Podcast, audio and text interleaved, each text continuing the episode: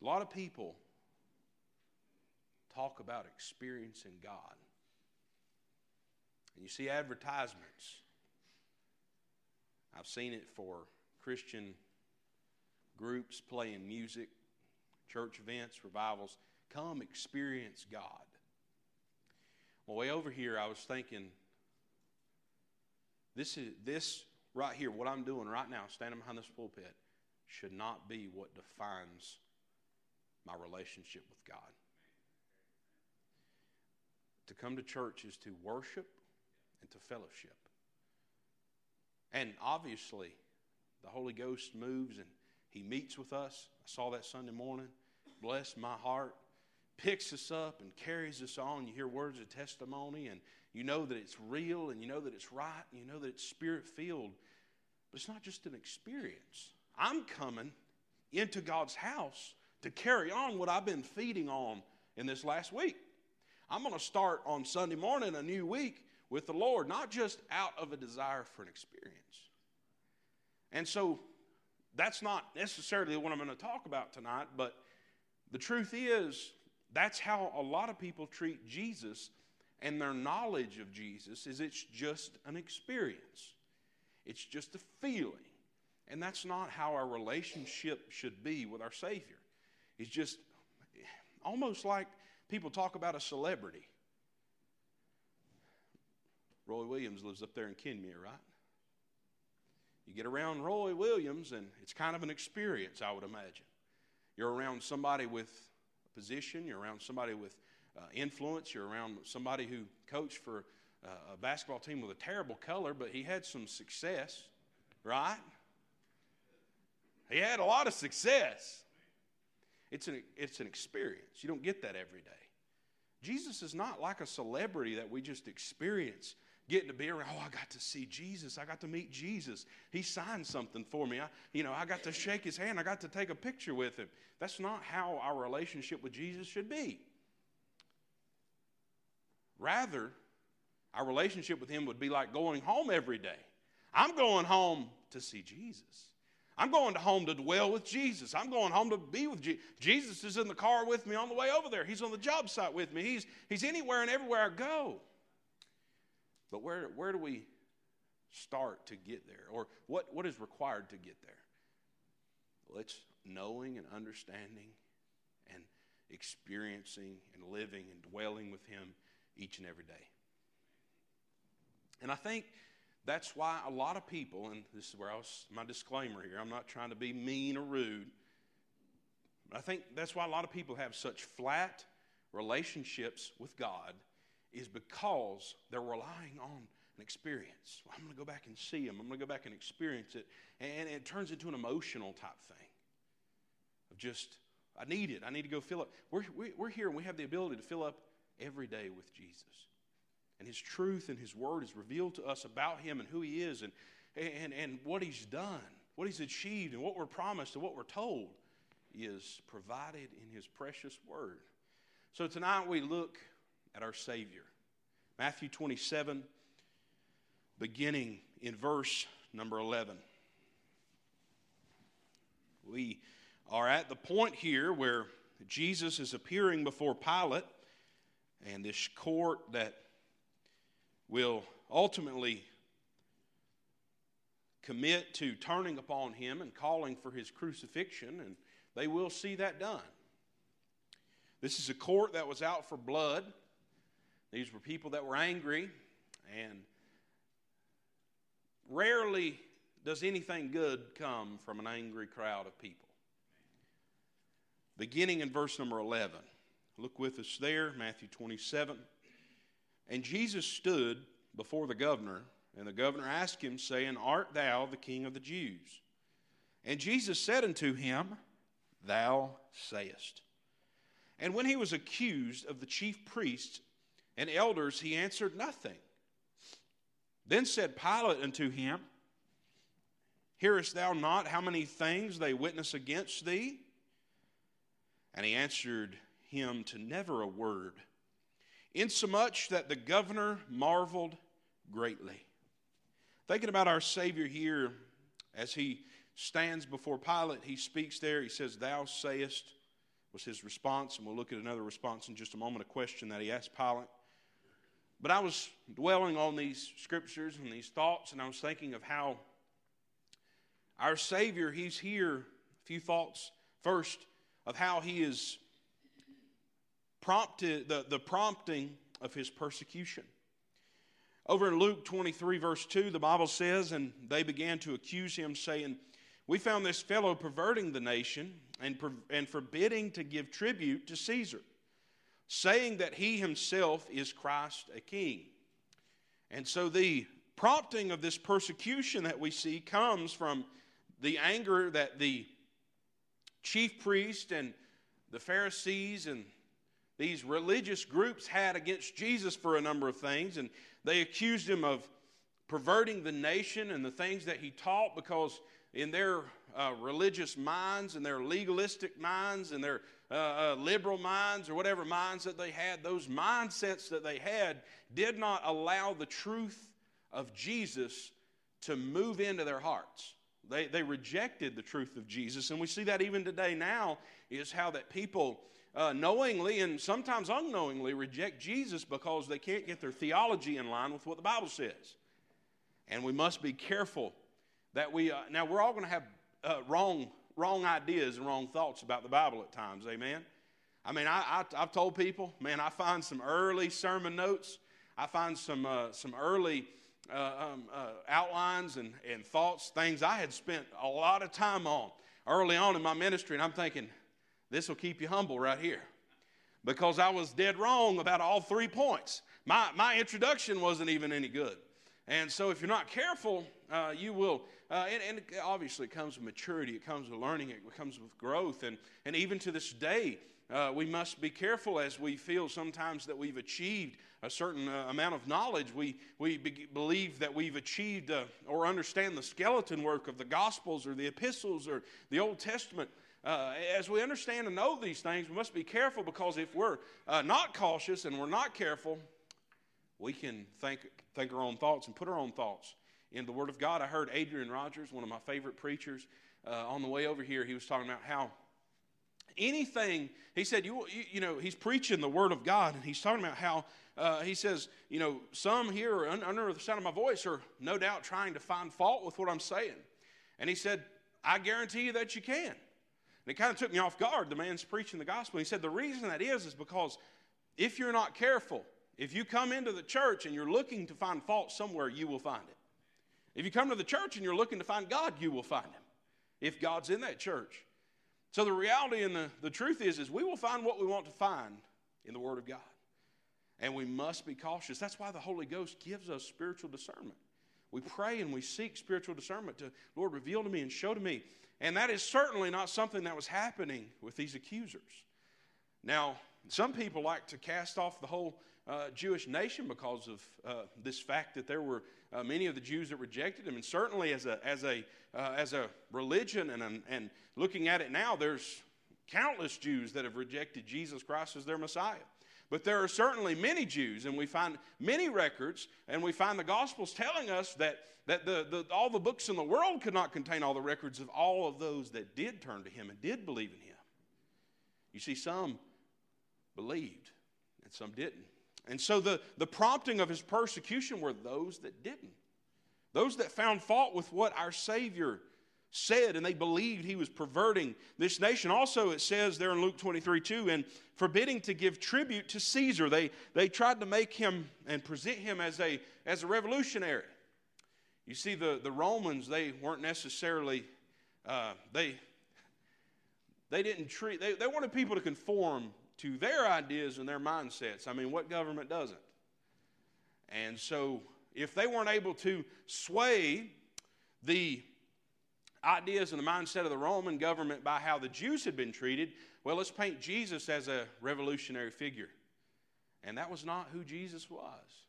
And we'll read that in just a moment. Saying that he himself is Christ the King. Well, he did say that. He says he is, he said he's the Messiah. He said he was God. And they did not have room in their hearts and they did not have room in, in their finite minds and they did not have room in their souls to accept that and believe that. They just couldn't believe it. They wouldn't believe it. Not that it wasn't offered, it was offered, it was presented. It was said, but they could not find it to believe it. So the, the prompting of this persecution is based off of lies. And our Savior, he stands here before Pilate because of lies. What a, what a slanderous and wicked thing that is that the God of heaven is standing before his glorious creation because of lies. In a position that he realizes and he knows that he must lay down his life and be tormented and beaten and hung upon a cross and die.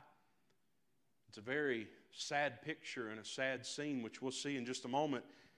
A verse I've shared with some, even in this church today, because of how it struck my heart on how low and desperate the human human existence is. And so the prompting of persecution, next, the prophecy of his personality. And so we see Jesus. My thought here that we're looking at is how Jesus stands as a lamb. As a lamb. In the book of Isaiah 53, we preached on this just a little bit uh, Sunday night. It, it excites me and it makes me happy to look into Isaiah 53. And there in Isaiah 53, the prophet says, He was oppressed and he was afflicted, yet he opened not his mouth. He is brought as a lamb to the slaughter, and as a sheep before her shearers is dumb. So he openeth not his mouth. He does his duty, and he does it without a fight or an argument. Now, we see there it says uh, his response, Thou sayest. We find a recording we'll read just here in a moment in the book of John of a question that he asked, or uh, a, a, a question that he gives back to Pilate. But he stands there and it's given as that lamb. And you see, and if you've ever sheared a lamb, lambs, they, they'll, they'll fight a little bit, but this spotless lamb, he didn't. He didn't have any complaints. He didn't have any words. He didn't have any hatred. He didn't have any anger. He didn't have any response that that, that he was going to throw back on Pilate. And you think about how Jesus could, call, could have called down all the legions of heaven and destroyed the earth. And, and just the thought, I mean, I, I've always said just he just had to speak a word, but I mean, he could just think it. And it would be in existence that he would destroy all those that would try to, uh, to try to anger, anger against him and kill him. But he knew that this prophecy would need to be fulfilled. And he knew and he understood that he was the fulfillment of that prophecy. So he comes like a lamb, and what prompted his persecution was lies. And the prophecy of his personality confirms to me that he is who he says he is. The Bible literally tells us that he would come and like a lamb, as a sheep before a shears is dumb, so he openeth not his mouth. And he does exactly what the prophets tell us. What a beautiful and wonderful thing that is that we have faith in our Savior because he was God when Isaiah, before Isaiah was even a twinkle in his parents' eye. Before the foundation of the earth, he was God. Uh, he, he was dwelling there with God his Father when the earth was nothing but darkness and void. Before our minds can even comprehend what, what, these, uh, what this, this universe was like or, or who God uh, uh, was at that time, and we know it doesn't change, but, but what God was doing, we'll never know and understand upon this earth. Jesus was there. Jesus was God. He was existent. And all these years and all these times, all this time that passes by, Isaiah comes and he prophesies, and Ezekiel comes and he prophesies, and all the, the, these other prophets come and they prophesy, and they tell about the one who will come, and in each and every way and form and fashion, the prophecy of his personality is fulfilled, and he is exactly who the Old Testament tells us that he would be. And that's why we can have faith in our Savior next thought, thought that I had under, under that, I, I've got something I really want to get to, so I'm trying to hurry. But we see this, verse 11. He says, And Jesus stood before the governor, and the governor asked him, saying, Art thou the king of the Jews? And Jesus said unto him, Thou sayest.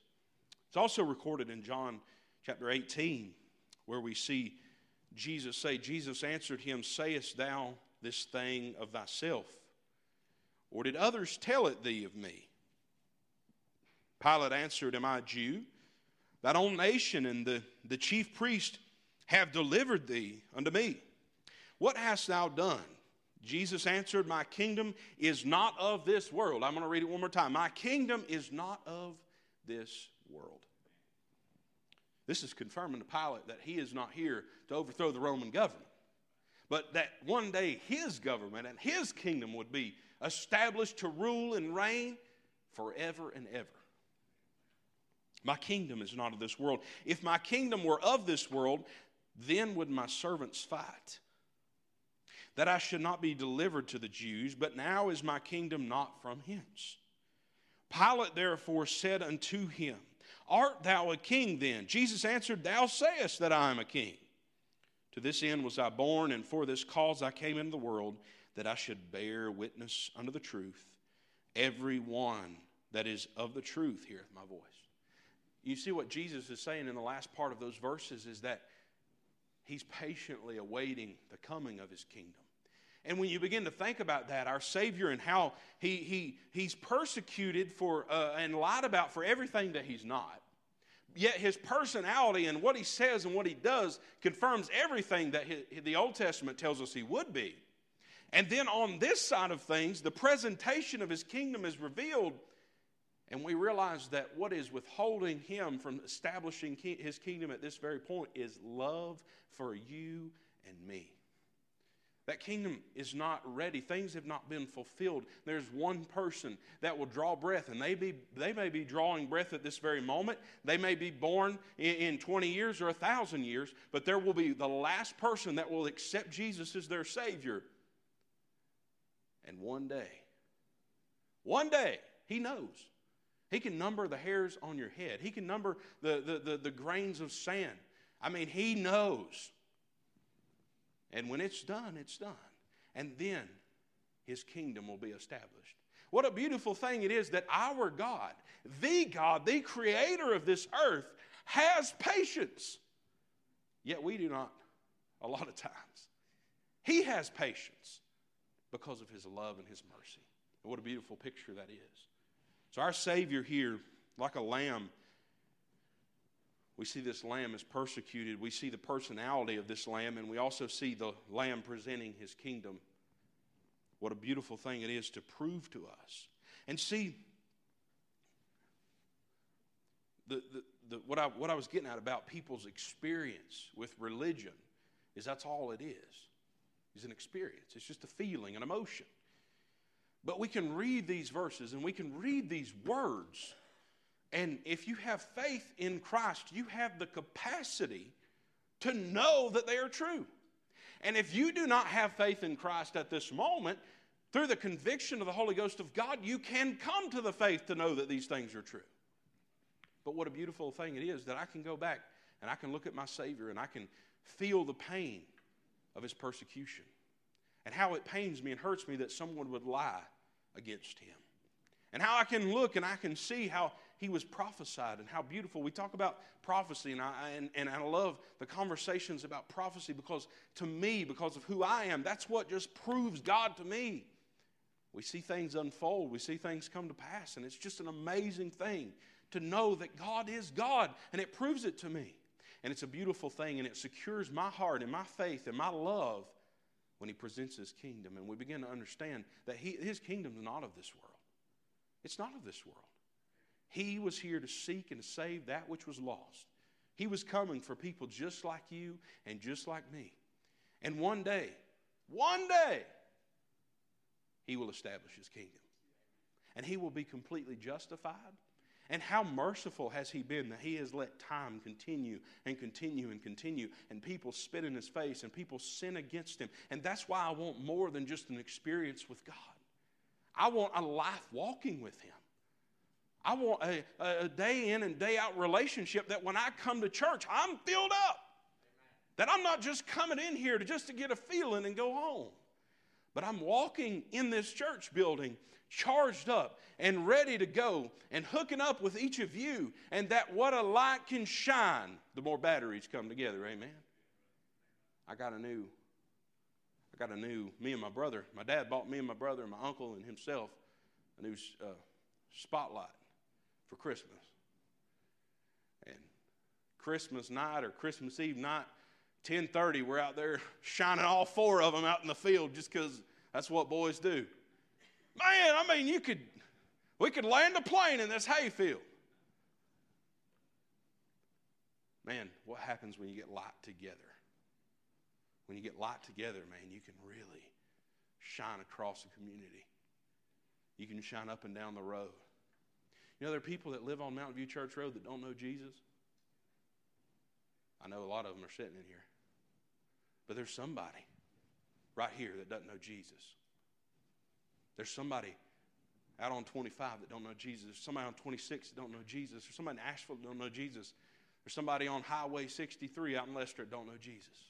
Somebody on Piney Knob Road that don't know Jesus. What a light can do when we come together. But if we don't come together charged up and excited about this Savior, how do we expect to reach the world? Next, look with me in verse 16. I'm trying to hurry. So good. I love the, these verses. Verse 16. And, and they had then a notable prisoner called Barabbas. Therefore, when they were gathered together, Pilate said unto them, Who, whom will ye that I release unto you?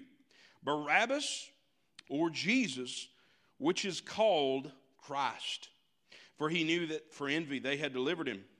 When he was set down on the judgment seat, his wife sent unto him, saying, Have thou nothing to do with that just man, for I have suffered many things this day in a dream because of it. But the chief priests and elders persuaded the multitude that they should ask Barabbas and destroy Jesus. The governor answered and said unto them, Whether of the twain will ye that I release unto you? They said, Barabbas. What a terrible, terrible condition for human beings. That the one that that we you see there were times in history during the dark ages where people didn't have a Bible. I mean they didn't. normal people didn't have the Word of God. That's the reason that there was a Reformation. That's the reason a lot of people were killed. There's a reason that there were a lot of wars. The Baptist church just per- persisted and fought so hard, and many people died to survive through history, to try to, try to get us what we have. And we're so ungrateful. Uh, uh any of us, we, we can find in ourselves just being ungrateful for what we have because we have so much. There's a lot of things and a lot of ideas that came out in historical days because people didn't have the Word of God. But this was a day when the Jewish people had the reveal, had the revealed. It wouldn't be his full revelation, but it had been a, a tried and true revealed Word of God telling them when, how, why, and I mean down to God. God does things. He's particular, right? He had particular, particularly told them how he would come, how he would live, how he would die. All, I mean, it explained about his heritage. It explained who he would come from and who, would, who he would be born of, and, and, and that his mother would be a virgin. And it, they had all these things. They had been preached all these things. Yet it was the Jews that said, in the end of verse 21, they said Barabbas. So we looked at the lamb, and then we see this event turning into how Barabbas is chosen over the lamb. I want you to think about two truths that are mirrored in Barabbas being chosen over Jesus. The first thing is that it breaks my heart to report the willingness of Jesus to sacrifice himself for a sinner. It breaks my heart that he had to die, that such a perfect being, God Himself, was, was scourged and beaten and spat upon. He was rejected by his own people. It's so terrible. It's so sad. But it's such a blessing because he did it for you and he did it for me. And so, first lesson that we learn from this story of Barabbas is the willingness of Jesus to sacrifice himself for a sinner. But here's what breaks my heart even more than thinking about what my Savior would endure is the willingness of the world to sacrifice Jesus for a sinner. I want to say that one more time. The willingness of the world to sacrifice Jesus for a sinner.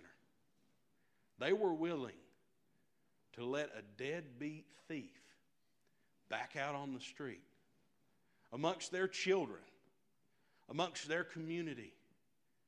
Barabbas had probably robbed some of them. Barabbas would probably go to rob some of them. We, we, we don't know. But the willingness of people to reject Jesus for a sinner. Now we'll get to just a moment why this applies to us as Christians, because I believe we're like Barabbas. Jesus died on the cross that was that had our name written on it. Amen. He took our place. But how quickly and how easily these people that they knew the truth, they had been told the truth, they had been told that the Messiah would come, they had been told in detail all these particular things about him. Yet when God sends him, when, when God comes down and becomes man, they reject him because of sin. What do we preach on Sunday? About being blinded by the God of this world? Being blinded by the God of this world will cause you to reject Jesus for sin. It will. We will reject all the good things and all the amazing things. And we will turn those things down because of sin, because we're blinded by sin. So Barabbas is chosen over this lamb. This last thought tonight would have been on my heart all day, what I'd like to share with you for just a moment. Never could two messages be any different than Sunday night and tonight. I just, I pre, I, I told Shelby, I was like, I'm going to have to rein it in a little bit. I'm having too much fun. But nonetheless, I like to joke and have fun, but what a serious thought it is thinking of our Savior. He's trading places with a sinner just like you and me. Look, at, look with me there in verse 22, beginning of verse 22 through 26. Pilate saith unto them, What shall I do then with Jesus, which is called Christ? They all say unto him, let him be crucified. And the governor said, Why? What evil hath he done? But he cried out the more, saying, Let him be crucified. When Pilate saw that he could prevail nothing, but that rather a tumult was made, he took water and washed his hands before the multitude, saying, I am innocent of the blood of this just person. See ye to it. He's the only person there with any sense. You see, he, he realized, and I believe we look back and we see how uh, uh, they, they, tried, they, they tried to lie about Jesus as this being this one that would cause this revolution and uh, try to overthrow the, the Roman government. That wasn't what Jesus was for. His kingdom was not of this world. Uh, that wasn't his goal. That's not his goal today. Uh, we, we're rolling into 2024, and if we're not careful, uh, we'll have hopes for uh, what the, the end of this year uh, will be, and, that's okay to have hopes. I hope some things go down in November uh, that will change some things in our lives, amen. But the reality is, is the things that will happen in November mean nothing of an eternal sense. They mean nothing. They do not at all. And that Jesus, what Jesus means and the kingdom that he is here to establish will supersede every government and every party and every people and every idea and every president and every power and every principality because he's the one that allowed them to come to power. So his kingdom's not of this world. That doesn't concern him. That does not matter. But what is so heartbreaking is that people are willing to kill Jesus to save sin because they're blind. And that's why we're in such desperate need of Jesus. And so he's sentenced to this criminal's death. His punishment here, uh, uh, Pilate washes his hands. He says, I'm innocent of the blood of this just person. The only way that you'll be able to wash your hands is by realizing, admitting, and repenting that the one that died upon the cross for your sins was just, harmless, and perfect. That's the only way. To be cleansed, you must realize and repent and speak those things. Otherwise, you're just in the crowd saying, Crucify him, crucify him, crucify him. Now, my, hey, my sins put Jesus on the cross. Even though he was born, lived, and died 2,000 years before I ever existed, my sins still put him on the cross. It's my fault. But I thank God that He saw fit because of His love and His compassion and His mercy on His people and His patience that He came and He lived and He died and He traded places with a no count, dirty sinner. And He died on that man's cross and He was evangelizing and telling His story on the cross. And there's a man beside Him that I'll get to see in heaven one day. What a blessing that is. Barabbas is chosen over him. He's been sentenced to a criminal's death. The punishment can never match the crime, especially since there was not a crime committed. But he got the most terrible punishment imaginable.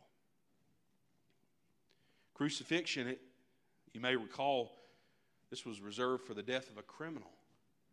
Yet the spotless and innocent and perfect lamb hung upon that cross. This was a almost public event where one would suffer until they could bear the pain and torture no more. This multitude that's around him, they doubled down on their attention to see him die. This is how much they hated the truth. This is how much they sought to destroy our Savior. Think about the effects of this choice. Verse 25 has been on my heart all day. Verse 24, Pilate says, I'm innocent of this, of the blood of this just person. See ye to it. And 25 says, Then answered all the people, don't miss this, and said, His blood be on us and our children. See, that's the effects of sin. Not only is that it separation from God, is that we get so arrogant because of our sin and in our blindness and our wickedness that we're okay. Anybody remember when preachers used to preach against a band called ACDC? Somebody in here has been to a youth rally where some preacher preached against ACDC, right? I'm thinking, every time I get in the truck with my uncle, that's all we listen to. Am I going? I told my mom, "Am I going to go to hell?" He's a rocker. And I, get, I remember getting so angry and frustrated and mad. And man, they preach on a song called Highway to Hell and a song called Hell's Bells. That's the most amens I got on Wednesday night in a month and a half. I'd been here most of it. But they preach on those songs, and I'd get so mad because I, man, God knows I ain't on a highway to hell. And then God convicted me one day if you're on a highway to heaven, why are you associating like this with the world? And why are you glorifying and celebrating with people that feel that way about these things? And so, what I began to learn is that, hey, there's some people, that's their idea and that's their mindset. And, and you hear it and, and you swell up in pride, and the devil loves those types of things. And I never thought I'd be a preacher preaching against ACDC. But the truth is, I've realized over time that people that are blinded and full of wickedness are proud of dying and going to hell. And I can get on a lot of different people in a lot of different places doing that. I hear people, man, we'll, we'll all be in hell together. We'll, we'll raise Cain. You are out of your mind. That's the most foolish thing anyone could ever say. To be excited to go to hell is such a terrible, terrible thing and a terrible, terrible thought. And now I realize and I understand, my goodness, how scary it is to hear these things and see these things. You see, that spirit is found right here in this verse. They said, Then answered all the people and said, His blood be on us and on our children. To be excited to go to hell says, Hey, I'll take the blood of Jesus. Put it on me. And curse my children too. See, that, that's what sin does. That is the greatest thing that sin accomplishes for the devil. Is that damnation is on any that accept Jesus Christ. And each and every boy, girl born into boy and girl born into this earth because of their sin nature are doomed for that same eternity without Christ. And how sad it is that his very people that had his very word are standing there crying out, Hey, let his blood be on us. Let his blood be on our children. How foolish is that? How foolish is that mindset and that attitude? The effects of this choice was that innocent blood was taken on by wicked men. By our sin and iniquity, we are responsible for his death and his torment my sin and my iniquity puts his blood on me. And what a terrible thing it would be to stand before God and give an account without a merciful and loving Savior to say, He's been washed clean by me. That's how much He loves us. Those people standing there. See, he's, he's remember, He's like a lamb. He's like a lamb, quiet. Didn't have a word to say. Some people, when they get mad, they don't say a word. I don't think that's the case with Jesus. I think it's His love and His compassion that He was willing to humble Himself to that position, that He stood there and He listened to His creation, that He loved so much, that He sacrificed. And you realize those people that, said, that stood there and said, His blood be on us and, our, and on our children, He loved them so much. Those people, Barabbas, that uh, I guess in my mind, I always imagine, I, I, guess I've watched too many movies, but I always imagine Jesus and Barabbas crossing in a hallway somewhere. Barabbas without any chains on and Jesus chained up. Can you, could you imagine that? That's what I've always thought in my mind. Could you imagine that scene? Barabbas walking by knowing he's free. He's an arrogant thief and a criminal. The thing about criminals is they're not that smart. I'd say he probably strutted out of that court. But Jesus walks by and he sees Barabbas and he loves him so much. And he knows and he realizes, and in his heart, he's so ready and so prepared to go lay down his life to die for Barabbas. And he's so, he, he, he knows that part of, part of this plan, part of what has been uh, coming on all these years would be that he would live and that he would die and he would be beaten and tormented. And all these things he would endure and go through were for those people that said, His blood be on us and on our children. That's how much he loves. Yet so many reject the love of our Savior. How, how unfortunate it is. Sentenced to a, criti- criti- a criminal's death. Verse 26. Then released he Barabbas unto them, and when he had scourged Jesus, he delivered him to be crucified. This is that point, like in my mind, they maybe cross paths. Jesus goes, begins to be mocked and beaten and crucified and Barabbas goes free. You see, we, like Barabbas, we've been released from the condemnation of the cross, but we must accept it. And, and it's a good thing to remember. I, I believe, I've talked to everyone in here. I believe we have a testimony of salvation, we have a testimony of belief. But if we ever forget that we're Barabbas.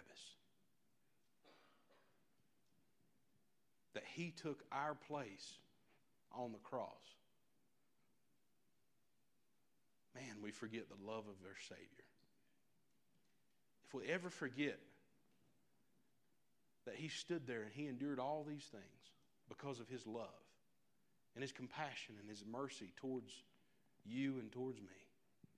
You see, if he was, if Jesus' nature as our Savior was pure anger and judgment. Now, He's a God of judgment, He's a God of anger, rightfully so. But He's also a God of love and mercy. If His ministry to mankind was anger and judgment, He would have just destroyed the world. But He was born of a virgin by His choice and by His love. And He traded places with a sinner like you and me. And if we want to stay humble, we get up and look in that mirror and think, there stands Barabbas. There stands Barabbas. There were days I strutted out of the court, people chanting my name, knowing I was going to go take from them and rob from them and do them wrong, and a just and an honest man was hung on my cross that I deserved. You say, well, how is God fair? How is God good? How is God merciful? If, I, if I'm doomed before I'm, before I'm even born. The beautiful thing is, we're not. He has a plan and a way paved by his son Jesus Christ, exemplified on the cross, and perfected in the resurrection. We're not doomed. We have hope. We're blinded if we'll only see and accept it.